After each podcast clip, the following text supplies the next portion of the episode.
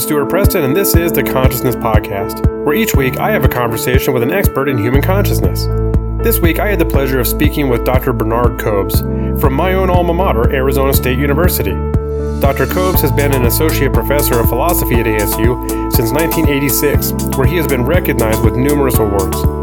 We covered everything from what it is like consciousness to the emergence of consciousness in both individuals and in species, to the morality and ethics of uploading one's consciousness into a computer. So please enjoy this edition of the Consciousness Podcast with Dr. Bernard Kobes. All right, and I do appreciate your time because, as I mentioned in my emails, um, uh, I am a Sun Devil, and so after talking to all these other people, I was like, "Why? I need to find somebody at my alma mater to to talk about this. So it was. Uh, I'm glad that I found you, and I'm glad you agreed to do this. Well, I'm honored to be the first Sun Devil on the podcast. Yeah, awesome, awesome. Okay, well, let's go ahead and uh, and get this kicked off. Um, I always like to start off with, you know, asking you, how do you define consciousness? Can you define it, or what does consciousness mean to you? Okay, good.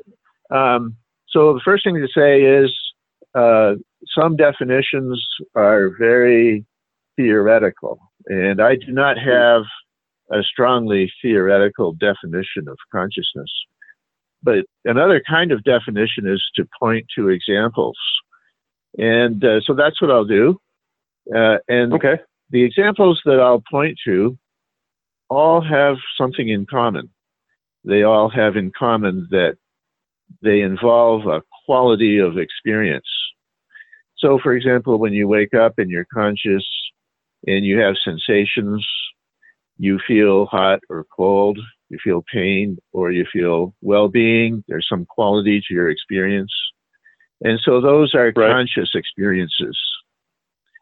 And uh, if you uh, perceive something, you see that there's a tree in the distance, uh, you hear that there's a burglar in your house, those are conscious experiences as well. And they have it. this second example involves accuracy or inaccuracy. So uh, the third, a third kind of example is uh, conscious thinking, uh, consciously moving from a premise to a conclusion. And there we can say that the conscious state can be evaluated as rational or irrational. And the fourth kind of example involves planning consciously, thinking about what's the best thing to do. And that can be rational or irrational as well. And moral categories can apply to those states. So to sum up, all my examples have in common that there's some felt quality to the experience. And mm-hmm. they all have in common that they are the experiences of a conscious subject. So um, I can talk about a state being conscious, and I can talk about a subject being conscious, and they seem to belong to a fairly unified family. Uh, some, but not all, can be evaluated for accuracy or rationality or morality. So that's my starting point in thinking about consciousness. And then we can talk about borderline cases, or we can talk about the origins of consciousness, but that's a further step. If we just start with some simple examples, that strikes me as the best place to start. Okay. Yeah, I think we'll get into origins here in a little bit, and if not, we'll come back around and, and try to address that. Okay. Um, and you know, one of the questions I saw, you know, you gave me some notes on the seminar you do at ASU, the philosophy of mind consciousness, and you mentioned the the medical phys- metaphysical aspects of what you say an apparent tension between dependence of consciousness on the physical brain and body and the novelty of consciousness relative to the physical. So I guess I would start off trying to clear up my own confusion or lack of understanding ask you you know, what is that dependence of consciousness on the physical brain and body, and how does that relate to your your own um, position on you know dualism versus physicalism? Yes, great. Uh, so I think that we live in a fundamentally physical cosmos. And so by mm-hmm. physical, I mean the kinds of particles and fields and phenomena that are discovered by physicists and the ways in which those physical things compound into more complex things. And there seems to be a hierarchy from the elementary particles to the atoms to the cells to the living things, the living tissues, the living organisms, the living brain, and then finally to right. the psychological states of the brain, the conscious states in particular. Now, hmm. at each stage, we get some uh, distinctive kinds of laws and processes going on. And in the case of consciousness, we have both a dependence on the brain that is very intricate, and we know that from neurological studies. We know that from some, some simple things like the psychoactive effects of drugs that mimic the chemical structure of the neurotransmitters in the brain. So there's mm-hmm. very clear dependence on physical. But on the other hand, I think there's something novel about consciousness, something that isn't understood or clarified fully in terms of its physical basis. And so that's the phenomenal quality of experience, the way mm-hmm. the experience feels to the subject. I think there's something novel about that, something that I would call non physical, a, a non physical aspect to consciousness. And so the, uh, the, the area where I'm most focused on is trying to do full justice to the dependence, but also to do full justice to the novelty of consciousness. Now, as you know, what, do you mean by by the yeah. novelty of consciousness? Well, uh, can I uh, uh, uh right? Let me let me uh, situate it first with respect to uh, an older tradition, which is the dualist tradition of uh, our religious uh, communities and of mm-hmm. some ancient philosophers like Pythagoras or Plato, and some philosophers from the modern period like Descartes. And there, the thought is that the mind is uh, something that could exist all by itself, that could exist free of the physical world. And so right. uh, I want to reject that kind of traditional dualism. And so here I'm trying to do justice to the dependence of the conscious mind on the physical world. I think the older dualist tradition failed because it did not sufficiently recognize the dependence on the physical. So a reaction mm.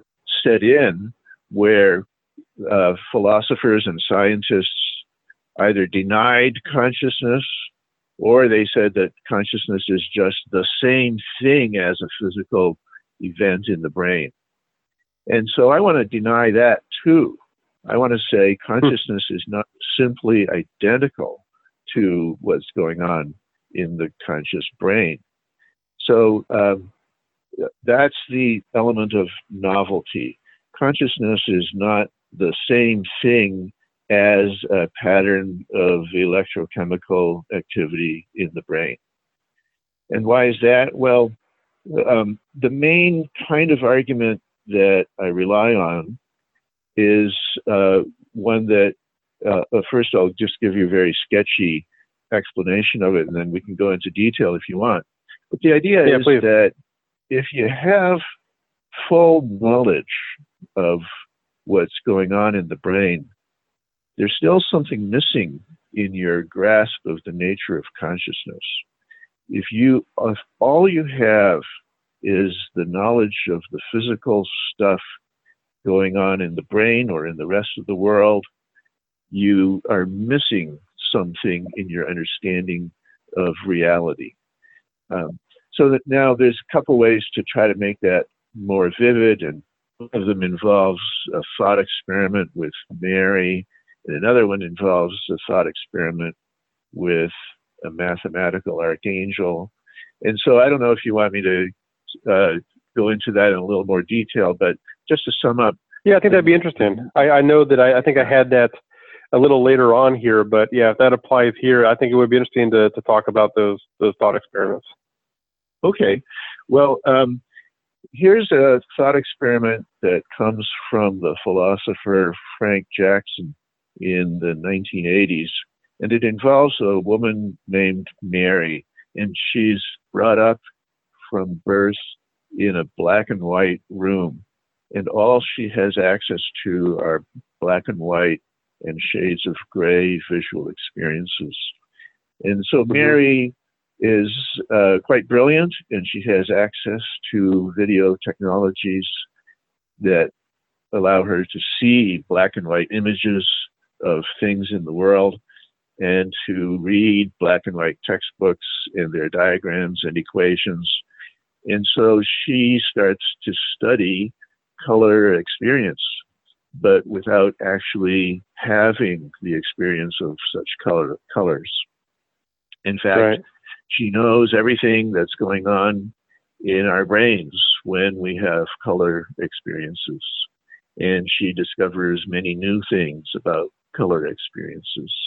And she can use her video monitor to apply the English color words, the words red and green and yellow and blue, for example. She can apply them to objects that appear on her black and white monitor because the technology allows her to label them with the English color, color words. So she learns everything physical that there is to know about human color experiences without actually having any color experiences. So right. the, the, the premise says that's metaphysically possible. That could happen in some possible world. Of course, it's very different from what we're capable of doing, and maybe it would be unethical to try it in real life, but right, nevertheless, right. that seems like a possible world. There's no contradiction in what I've described. Now, let's add a further premise. Let's suppose that, uh, so just to reiterate, premise one is Mary knows everything physical that there is to know about human color experience. Now, Mary is allowed to go out of her color, uh, uh, out of her black and white room and into the world mm-hmm. of human colors. And she sees a ripe tomato and she recognizes it as a ripe tomato and she knows that ripe tomatoes are red and she has this dramatic conscious color experience of red and she says aha now I know what it's like to see red. So she has right. learned something. She's learned something that she did not know before about color, conscious color experience. That's premise two, that Mary learned something that she did not know before, the, what it's like to see something red. So right. now, what now comes the conclusion of the argument. If she knew everything physical that there was to know, but she didn't know everything that there was to know.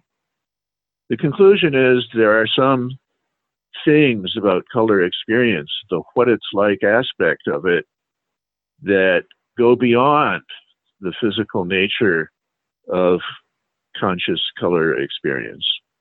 That's trying to make vivid the element of novelty the what it's like aspect is not fully explained by the physical nature of what's going on in the brain. So that's one kind of argument. And then a related argument comes from a philosopher named uh, C.D. Broad in the 1920s. And C.D. Hmm. Broad imagined a mathematical archangel so here's the idea. Let's suppose we've got a, a being with infinite rational powers. but who doesn't know anything at all about our world. And now we tell this being, this mathematical archangel, everything physical about our world throughout all of space and time. We give it all the physical laws. We give it the positions of all the fundamental particles. And we give it the outcomes. If there are some random processes in quantum reality, we give it the outcomes of all of those random events. And we give it the structure of space time. And now we let it loose with its rational powers to deduce all of the emergent levels. And so here it goes. It deduces that these elementary particles combine to form atoms. And it can do that because all it requires is the basic information plus its rational computing powers. And then it right. deduces these atoms combine to form molecules.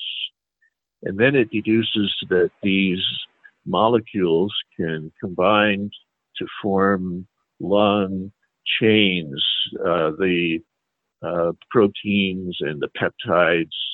And then it deduces that these combine to form living tissues. And the thought is it can do all of that just from the physical basis plus its rational powers. And finally, it right. deduced there are living organisms with living brains. But now, Charlie uh, Dunbar Broad, C.D. Broad said, look, there's going to be a barrier at the level of conscious experience. The mathematical archangel, even though it has infinite rational powers, will not be able to know what it's like to be conscious for these beings that it's studying. And so that's related to the Mary thought experiment. It seems mm-hmm. to, to, me it has a, uh, it has a, a, a plausibility to it that makes vivid the metaphysical novelty of our conscious experience that that what it's like yeah to yeah to what it's like consciousness.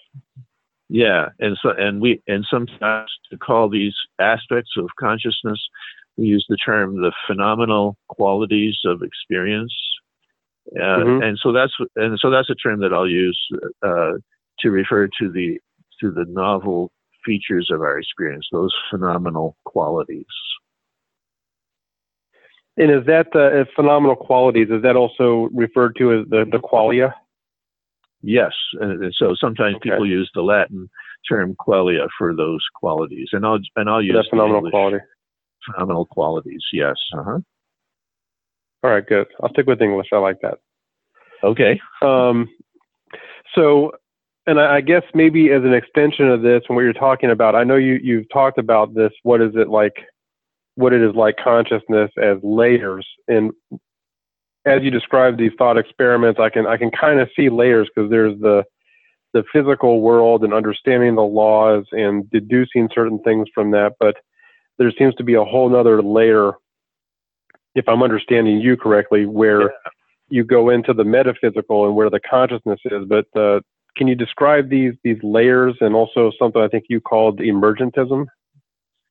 Yes, and the, so emergentism is a family of theories. Uh, one of the key figures in the development of emergentism was the British philosopher John Stuart Mill, who, in his hmm. uh, book, A System of Logic, described uh, laws at different levels of complexity in the world. And so that's a theme that really took hold in the British philosophical tradition. And so sometimes we call this tradition uh, British emergentism. And it mm-hmm. followed through uh, George Henry Lewes, who uh, uh, uh who uh, got who first used the term emergentism. So John Stuart Mill did not use the term, but George Henry Lewes did. And then Samuel Alexander and C.D. Broad, whom I've already mentioned.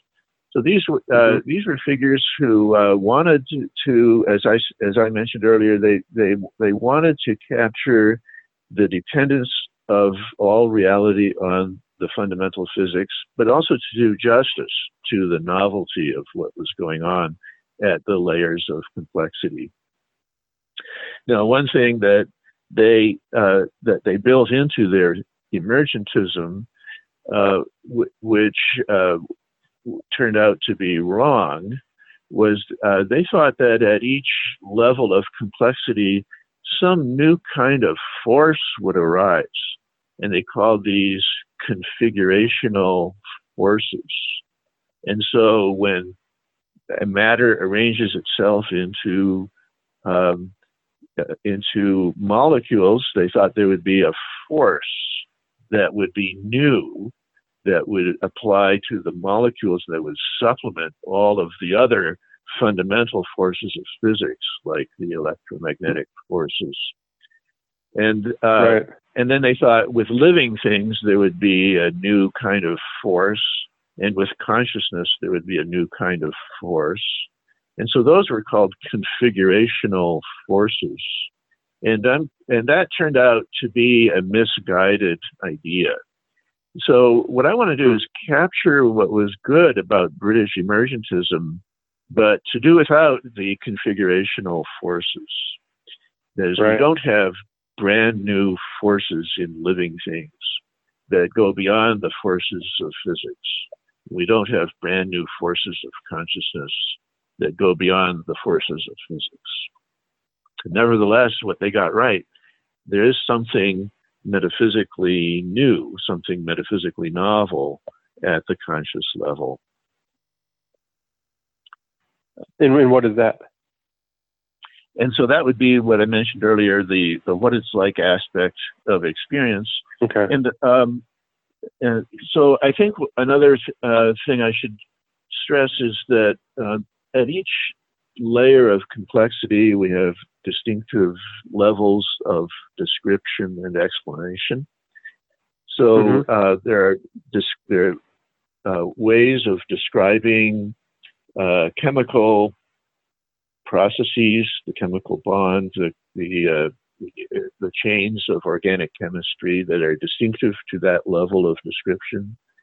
There are distinctive ways of uh, describing and explaining processes in living things. And there are distinctive ways of describing and process uh, uh, and explaining conscious processes. How, how, for example, one conscious experience might cause another. Uh, so there are going to be hmm. laws and disciplines that are distinctive to each level. Uh, we don't need configurational forces to acknowledge the reality of these new layers of explanation and description, new branches of science that go with each level of complexity. Okay. In, in the absence of these of these laws, it, it's just really a matter of describing, almost defining the layer according to its own. Um, right system. Yes. Uh huh. Yes, exactly. Okay. Yeah. And um, uh, uh, so, uh, so if I'm right, there's going to be uh, a distinctive science of consciousness, but uh, it, it won't be reducible to the lower level sciences. It won't be a matter of uh, of finding the of of finding laws that show us that consciousness is really just the same thing as electrochemical activity in the brain. Right.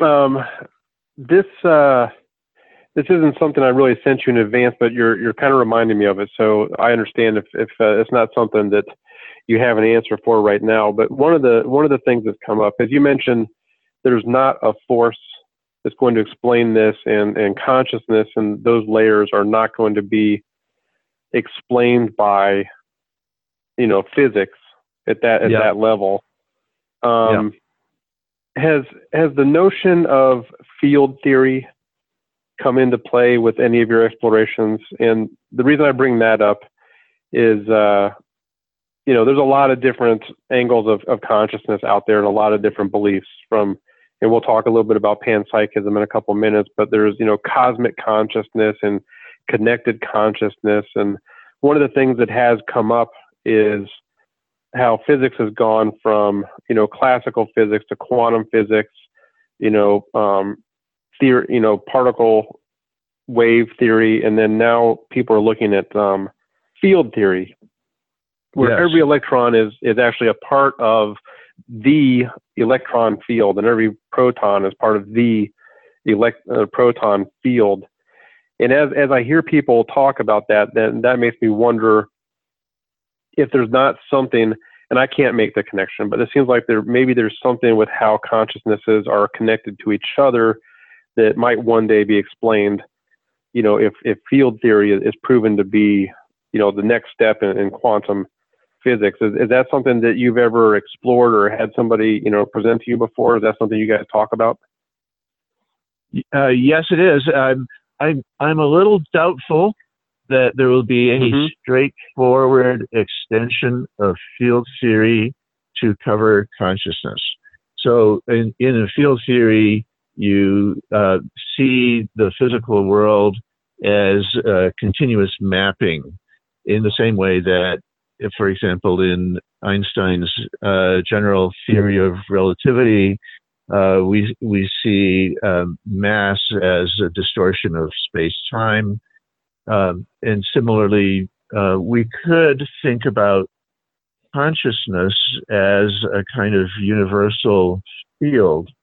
And there are philosophers who think of it that way. I'll mention um, the uh, famous example of uh, Baruch Spinoza, the uh, Dutch Jewish philosopher of the 1600s. And uh, he thought of the uh, whole cosmos as a single conscious thing. And so to me, that resembles the field theories of physics. Uh, another philosopher who holds a view like this is the contemporary philosopher Philip Goff who adopts the view that the, the one fundamental thing is the whole cosmos. And the whole cosmos is conscious. And our individual consciousness, your consciousness, my consciousness, those are pieces of the whole. So, Mhm. um, so I'm making this connection. I'm calling Spinoza's view and Philip Goff's view I'm calling that a field theory of consciousness. It's a form of Mhm. panpsychism. It's not a view that I accept, but I do find it to be quite fascinating. Right. Well, and that, that leads me right into the next question. I know that you don't see panpsychism as plausible.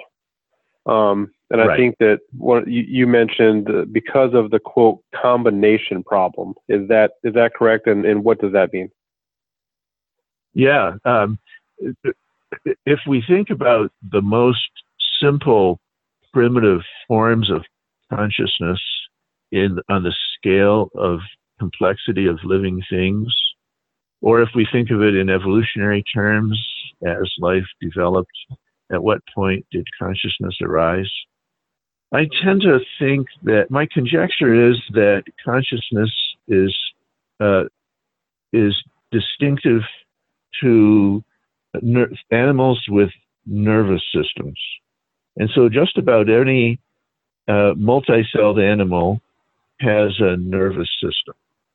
Now, um, Right. a, a, pan, a panpsychist would say, uh, no, no, don't be so chauvinistic about the animals with their nervous systems.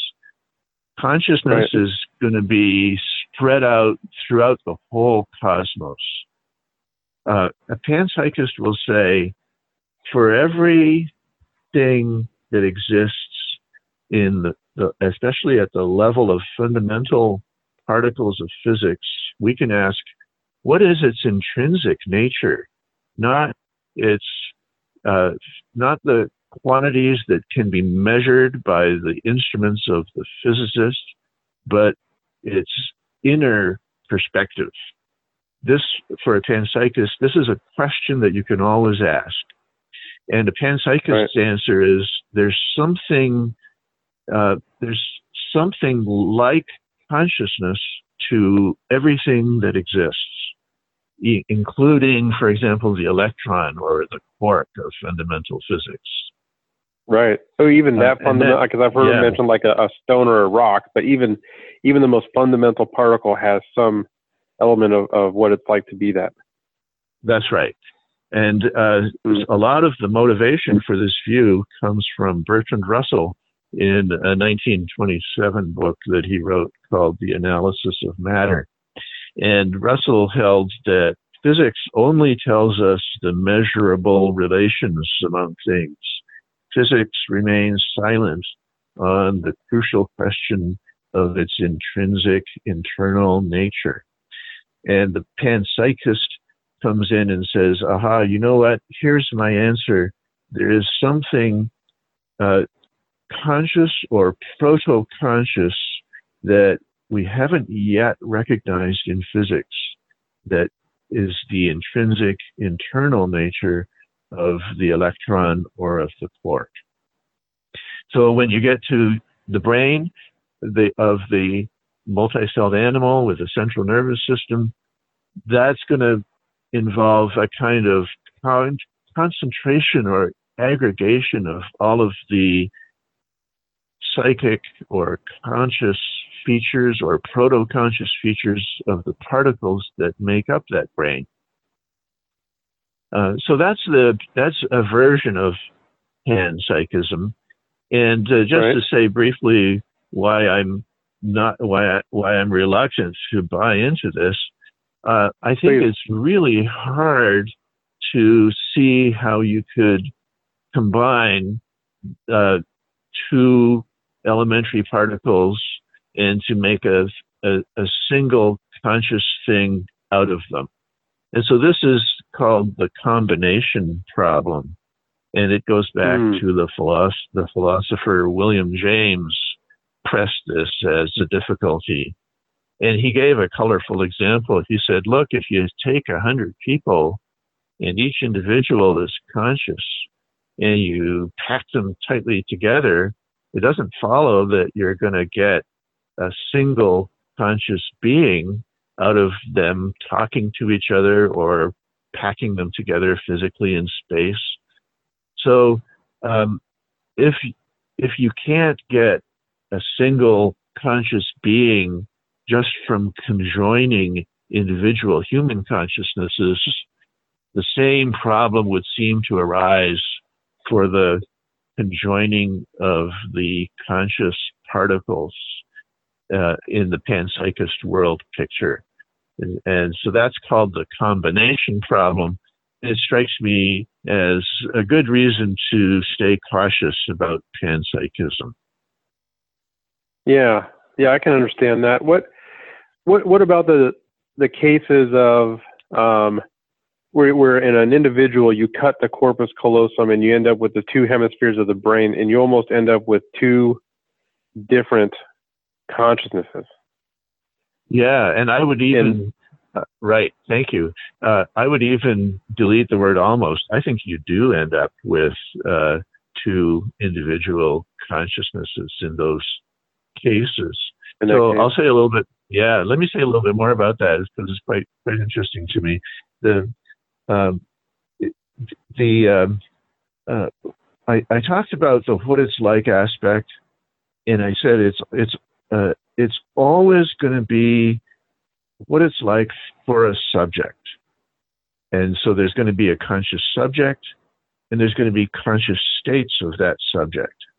So for me, that's mm-hmm. a very important requirement. You have to have both.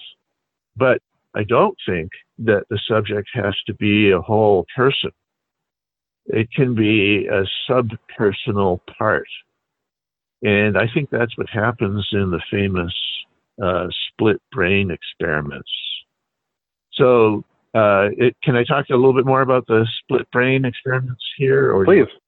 Yeah. Yeah, please. So, um, in the it, uh, it, we we used to treat uh, patients with uh, severe epilepsy by cutting through the fibers that join the left half and the right half of the brain.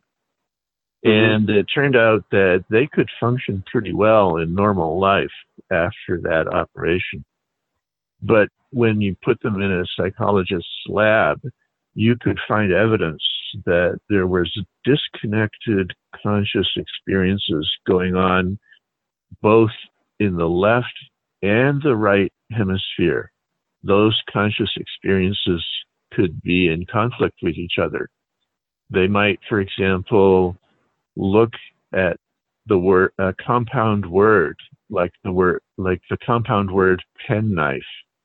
And if you flash the stimulus to the subject in just the right way only the right hemisphere sees the word pen and only the left hemisphere sees the word knife. And so there's evidence that the right hemisphere thinks that the word was pen. And this is a conscious experience in the right hemisphere. And only the left hemisphere thinks that the word was knife. And this is another conscious experience in the left hemisphere. And because we cut through the fibers in the corpus callosum, the, the two conscious experiences could not be normally integrated into the knowledge of the compound word penknife. Right. So, um, so I think that uh, uh, that's a that's a case of conscious fission. F I S S I O N. We split mm-hmm. consciousness into two parts. It was only temporary, and it was task specific for the, in this psychology experiment for this particular task. We were able to create segregated conscious experiences, one in each hemisphere. Now, um, I, it, if we did eventually get those uh, in, in, normal life, the, the subject does have ways of uh, integrating the information, and that, and mostly for those patients, it involved moving their eyes around so that the whole word would get to the left hemisphere. Penknife would get into the left hemisphere. And then with another movement of the eyes, the whole word penknife would get into the right hemisphere. So the subject got a functional unification that was uh, in the in the in the experiment that the psychologists did. They prevented that unification from occurring. So yeah, you always have to have a subject for a conscious experience, but the subject doesn't need to be a whole person. It could be a part of a person as it is in those cases. Okay.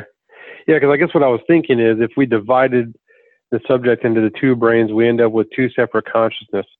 Um, yes. And I don't know if it's even possible, but at least theoretically, if we recombined the, the two hemispheres of the brain back into a whole, do we end up with a different consciousness? And does that present a problem for you know this notion of the the combination problem? Does it present a problem for that problem? Yeah, that's a great question. Uh, uh, for me, the combination problem is sharpest for the elementary particles. That is, it's a mm. it's a, it's a real problem to understand how a conscious particle could combine with another conscious particle to create a larger conscious whole.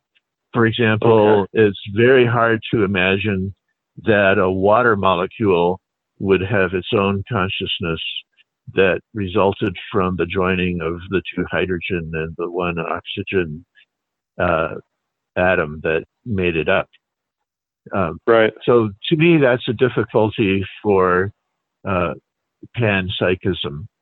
Now, uh, yeah. when it comes when it comes to uh, beings that have some physical complexity to them, like a brain that is, and you have an emergent conscious left hemisphere mind and an emergent conscious right hemisphere mind.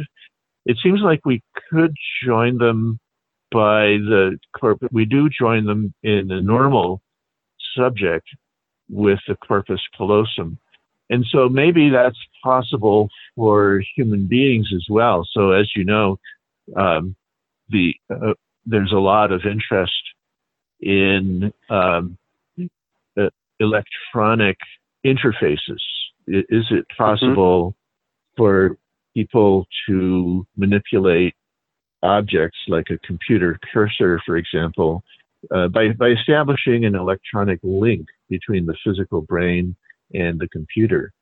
And there are uh, technologies now where that can be done, where you can, um, as, as they report it, uh, just by thinking about it, you can move the cursor. If you've got a brain implant or something that, even if it's not fully implanted into your brain, if it's just detecting the evoked potential at the surface of the scalp, you can mm-hmm. get linked up and you'll be able to um, to manipulate a computer cursor. So that technology is going to develop and grow in the next few decades, and uh, uh, we might imagine what could happen if we are able to join two human beings with that kind of technological right. high bandwidth link. And maybe the result would be a single mind that is the fusion of those two individual human minds. Uh, so uh, I do think that's a plausible scenario and one that might really happen, not, I think, in your or my lifetime, but in the lifetime of our species, it could really happen that we create new forms of joint consciousness by the splicing together of two brains with a high bandwidth yeah. link. Yeah, that would be that would be pretty exciting.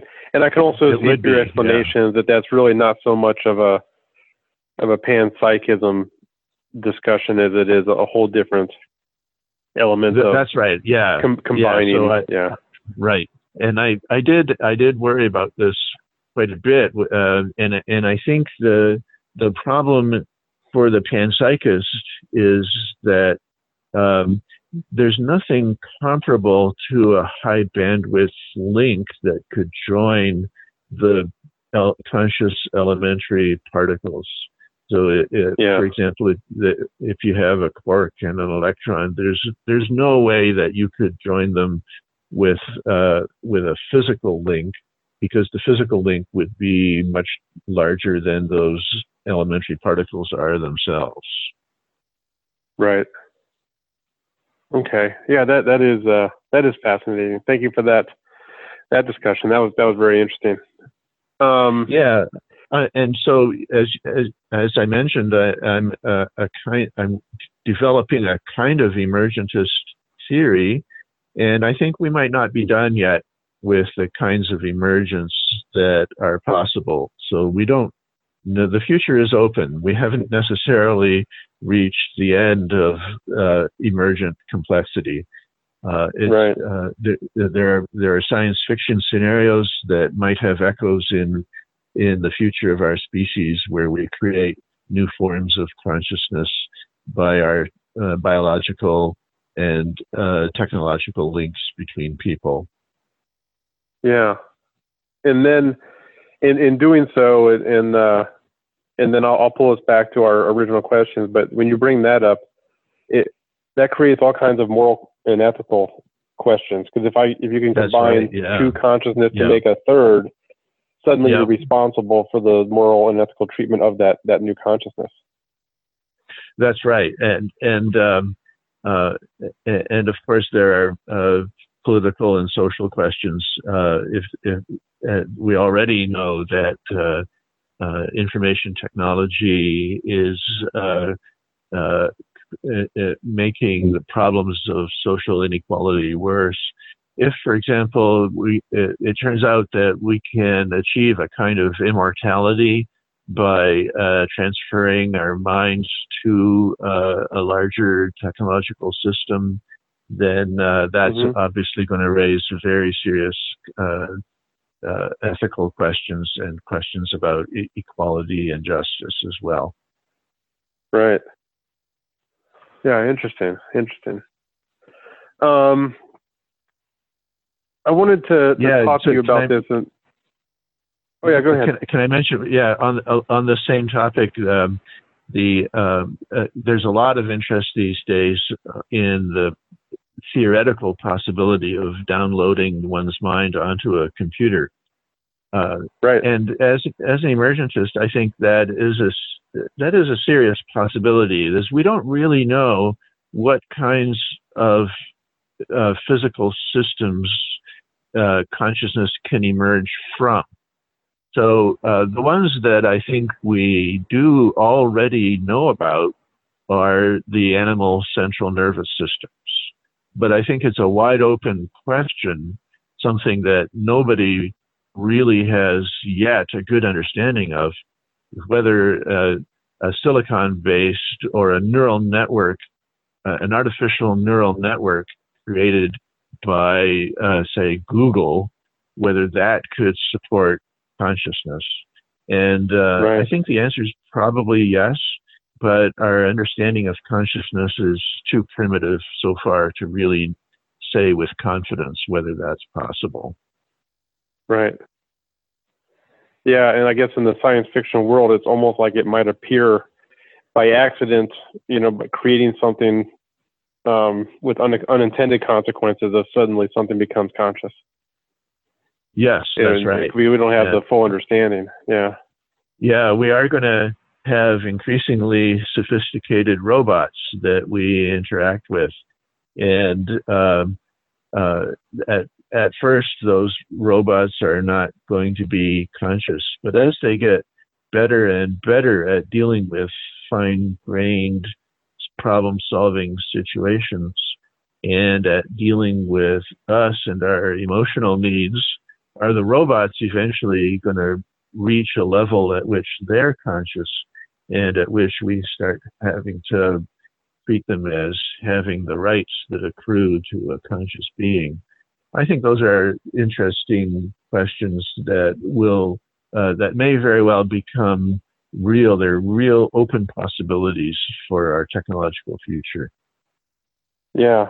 Yeah, I agree. I mean, it's uh, these self-driving cars might be our first experience with that. The way they're already having to make decisions on whether or not to run over somebody, and That's we're already right. giving them driver's Yeah. licenses, and it's it's interesting. That's right. Yeah. Okay. Um, I had a couple open-ended questions I wanted to finish with, but before we get to that, I, I was curious about about this and, and see if I'm on the right track here. But your your paper you wrote, your thoughts and conjectures about distinctively human forms of consciousness, you know, as a result uh, from the lecture given by Ian Tattersall. Um, yeah. There's a couple of key things in there that that I'm kind of curious about. You know, the the Block's notion of quote access to consciousness, and Yes. also we've been talking about emergence of, of consciousness and a lot about individuals. I'm also curious about you know emergence of consciousness within a species. So you know, I don't know if there's something in there that you'd like to you know expand on a little bit from from that. Yeah. So it's uh, so to me, this is one of the key areas where uh, a science of consciousness should focus. Uh, I think that the most primitive forms of consciousness are conscious sensations, and we get those in very simple multi-celled animals. But conscious perception is a new form of consciousness, one that involves uh, uh, filtering out variation in the s- proximal stimulus to reach out to a property of the external world. For example, properties of distance, properties of relative distance and occlusion, where one thing is behind another, and properties of size, shape, and motion. Those external properties get represented in perception. And I think that that exists in insects already. And so, with the level of complexity that occurred in insects, we have a, a new form of consciousness that goes beyond mere sensation, but actually represents external properties of the world. Hmm. Now, I, I distinguish, so I distinguish sensation from perception. And I also distinguish perception from thought. So I think that uh, a, a, perceiving animal uh, could develop a new a new form of a new way to use its perceptions, and so I call this perceptual thought, where the perceptual states get incorporated into imaginative exercises and some mm-hmm. elementary logical forms like the if then would attach to the employment of perceptual imagination, where you imagine walking around this object, what would it look like from the other side? And so I call yeah. that perceptual thought. And it's a form of if then thinking. If I walk around, mm-hmm. then I will see such and such. Um, right. Here, here's here's an example. You uh, if you um, if you show a chimpanzee uh, two buckets and uh, you drop a juicy piece of apple into one of them, but but the chimp can't tell yet which bucket you dropped the apple into. You maybe you temporarily blocked its view. You drop the apple in. The chimp heard it go plunk. The chimp knows that there's a juicy apple in one bucket, but he doesn't know which one yet. And you show it the empty bucket, the chimp will know that the other bucket has the juicy bit of apple. So the chimp is right. engaging, on my understanding of this experiment, the chimp is engaging in perceptual thought. The chimp has deduced if I uh, that bucket is empty, one of the buckets has a juicy piece of apple. If I look into the other bucket, it will have the juicy piece of apple. So that's a kind right. of logical deduction that the chimp is capable of. So I'll call that perceptual thought.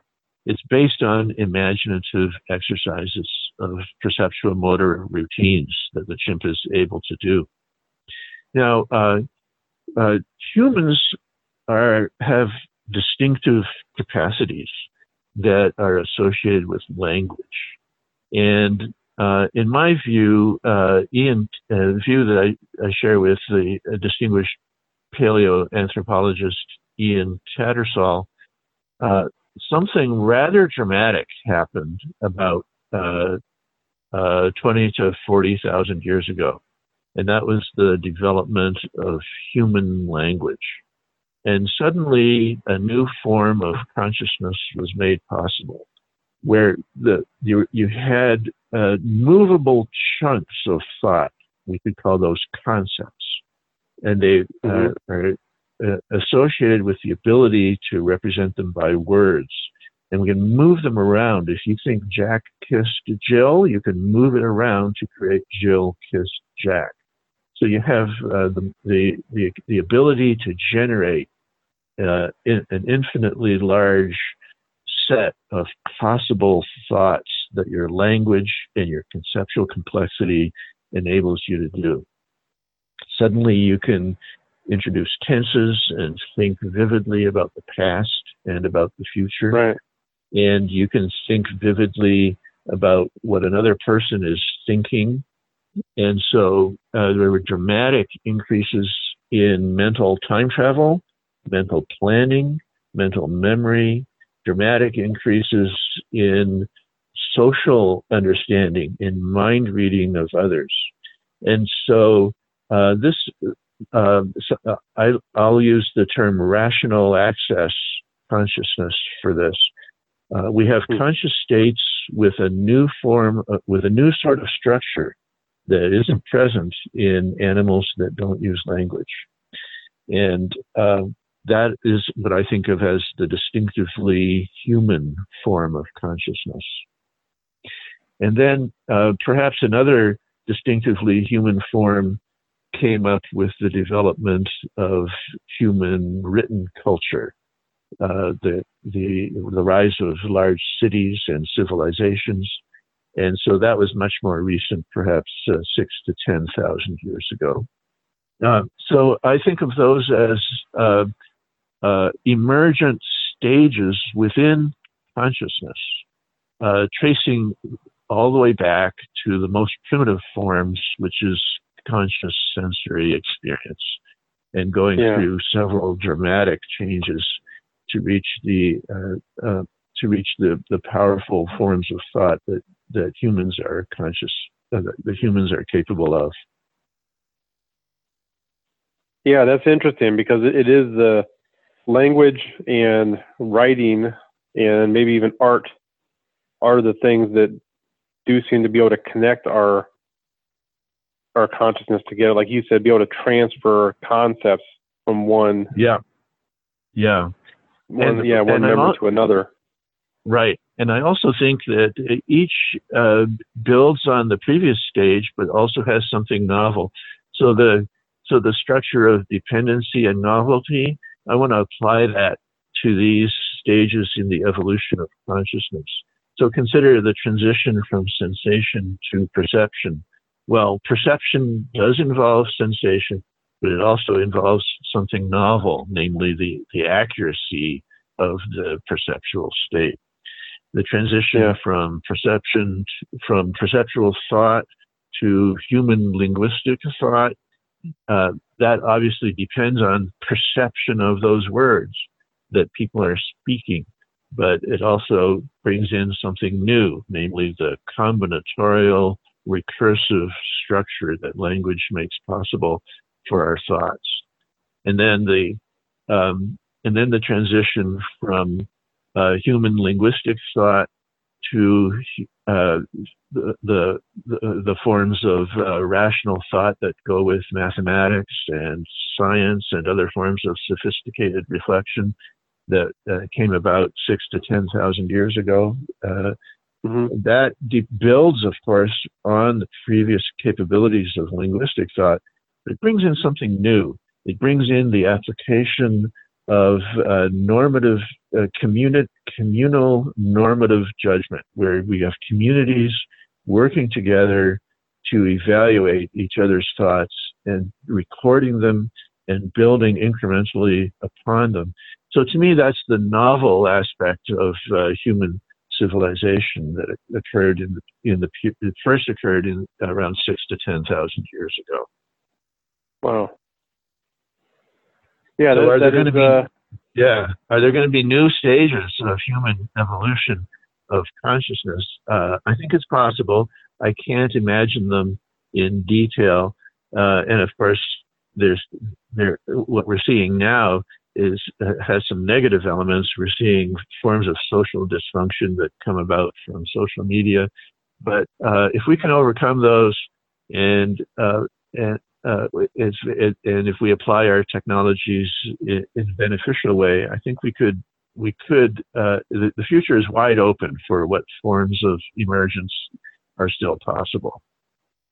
Yeah, yeah, that is that is kind of exciting to think about, and it kind of leads me into you know, my first wrap up question is you know, you've already mentioned a little bit of this in terms of possibly connecting um, consciousnesses together, but do you see any breakthroughs coming, you know, in the next, I don't know, 5, 10, 20, 50 years in the, the study or understanding of consciousness? Is there anything that you're, you're excited to see kind of come to fruition or a new understanding about anything that's coming, coming down the line? Well, uh, yes, I, uh, uh, it's of course always very risky to try to predict the future of science. Uh, everyone who who mm-hmm. tries to do that ends up uh, being laughed at later on. Uh, right, but right. I'll but I'll but I'll do my best. So one area where where I think the the the most progress in scientific understanding is likely to come about is in uh, paleoanthropology and in the study of different forms of animal consciousness and animal cognition. So those, mm. uh, I, I, think, I think we're still at the beginning of, of understanding what types of things can be conscious. So uh, right. consider uh, consider a related question: What types of things can be alive? I think that's already a very hard problem and one that exobiologists are very interested in. and that's for for exobiology, the the possibility of life outside of Earth. That's a, very hard and interesting question, um, and we don't yet know what range of possible physical configurations could be alive. And so I would argue that the problem of consciousness is a hundred times more difficult than the problem of life. And so if we're already right. if we're already stuck with this very difficult theoretical problem of what kinds of things can be alive, uh, it's going to be a hundred times harder to figure out what kinds of things can be conscious. So I'm not uh, um, I'm not a, a, a, principled pessimist about ever knowing of these things. I think that uh, we will eventually know the answers in scientific terms of the nature of consciousness. But I think, first of all, it's going to be a long, slow road because the problems are very difficult. And second right. of all, I think that it might involve some kind of conceptual revolution that we can't imagine yet. Uh, to to know what kinds of things, what are the limits of what kinds of things can be can be conscious. Uh, I know that um, right now there's a lot of focus on neural network computing, and it's right. going on not not just in the universities, but even more in the um, in in the large uh, IT companies like Google and Facebook. Mm-hmm. Uh, so, what kinds of breakthroughs will happen there? Um, I think that um, I think that's uh, going to be a, a substantial focus of interest and advance for cognitive power. Now, the relation between cognitive power and consciousness is something that nobody really understands very well yet. Right? So AI is going to develop rapidly in the next few decades, but whether that will be an advance in conscious machines, that's a very difficult question, and I really don't have uh, any any insights into whether uh, the the AI systems that Google and Facebook are developing, whether those will actually be conscious. Yeah. Yeah, it will be exciting to find that out because I think the the other thing you had mentioned earlier about transferring of one's consciousness and one's mind um, is obviously going to, if it you know, be a big part of that development of neural networks and, and AIs. Yes, indeed. Mm-hmm. And handle it, yeah. Yeah. Um, another question, and I'm not sure that this is even a relevant question to the things that you presented or not, but I like to ask it anyway. Okay. Is uh, do you think that one's consciousness, you know, because we've talked a lot about the, the theory of consciousness and bigger pictures of consciousness. When you think about one's own consciousness, is it something like a, a muscle or knowledge or wisdom that, that we can develop, that we can exercise it, improve it, expand on our own consciousness? Is it something that we can mold and play with like clay? Uh, that's a very interesting question. Um, uh, part of me wants to say yes, but another part of me is impressed with how difficult it is to uh, engage in such exercises. Uh, so here's a, here's a related um, here's a related question. How, how easy is it to improve our rationality? Uh, the psychologist Daniel Kahneman developed a, a, a, lot of very interesting insights into human rationality and human irrationality. And when people asked him, uh, can we use this to improve human rationality? His answer was, look, I wrote the book. It didn't improve my own rationality.